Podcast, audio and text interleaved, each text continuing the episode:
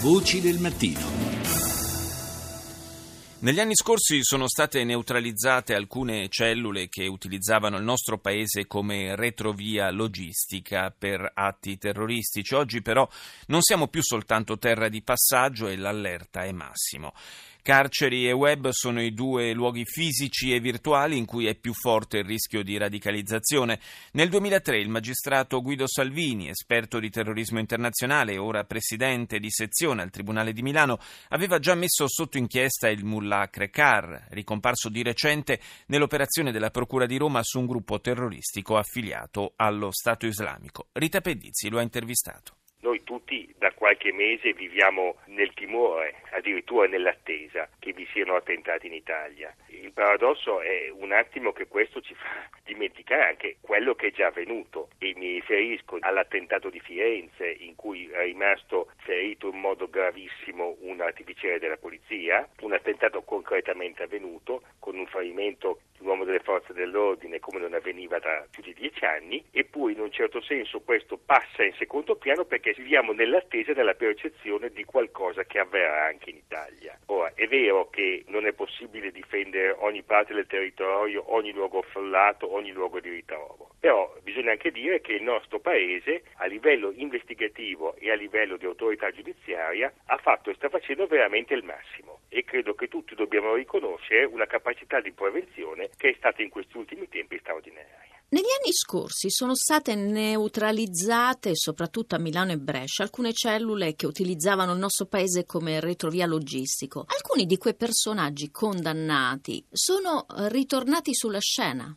Sta eh, riformando un fenomeno simile a quello di anni fa in cui il radicalismo trova le radici in radicalizzazioni che avvengono ad esempio in carcere. Forse questo è il luogo che dobbiamo prevalentemente mantenere sotto osservazione e lo stiamo facendo. Abbiamo un gran numero di soggetti migrati che giungono in una situazione di disperazione, trovano lavori saltuari, passano sovente alla microcriminalità e quindi in carcere per reati qualsiasi tipo furti e rapine. In carcere noi sappiamo che esiste ovviamente ed è giusto il diritto alla preghiera, ma questo viene esercitato sovente eh, non da imam ufficiali che vengono autorizzati dal Ministero e vengono controllati, ma da imam che si autonominano, diciamo imam fai da te, che spesso instillano nei detenuti i germi della radicalizzazione. Del resto questo avviene in carcere perché in carcere è il luogo di rivincita, no? di risentimento ed escono soggetti che diventano autentici pericoli pubblici. Però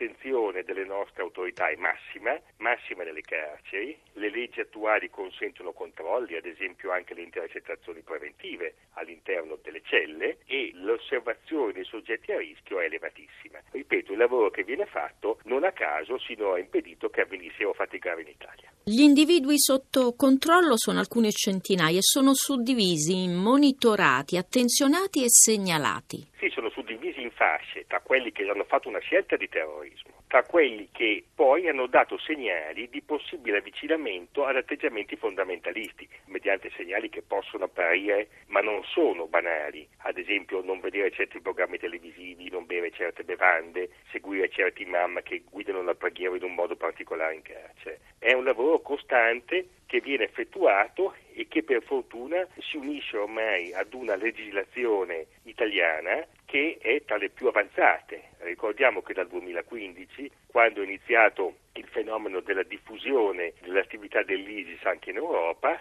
l'Italia si è munita di leggi molto importanti in questo campo, che puniscono in modo serio l'autoaddestramento, cioè quello che si addestra a colpire, quindi uso di armi, di esplosivi tramite il web, anche da solo, quello che viene chiamato normalmente il lupo solitario, e colpisce l'arruolamento, l'incitamento all'arruolamento. Abbiamo già avuto processi importanti, molti arresti di foreign fighters che stavano andando in paesi come la Siria e l'Iraq e direi che i risultati finora ci sono stati, lo vediamo in questa situazione di massima diciamo, allerta ma anche buone probabilità di fermare questo fenomeno. Quindi gli strumenti legislativi italiani sono adeguati? Gli strumenti legislativi italiani sono avanzatissimi abbiamo attenzione massima da parte delle autorità investigative, abbiamo delle ottime norme, abbiamo già avuto molti processi in Italia contro soggetti che stavano partendo per la Siria, ricordiamo già condanne definitive che ci sono state e contiamo che questo insieme all'attività di intelligence possa tenere il più a lungo possibile quantomeno lontano un pericolo che pur ha degli aspetti di imponderabilità, visto che luoghi affollati e altro certo sono migliaia di obiettivi possibili. Molto importante anche l'impegno proprio politico. Un accordo eh, recente come quello del ministro Minniti con la Tunisia per accelerare i rimpatri, ad esempio, è un passaggio molto importante nel tentativo di ridurre i rischi.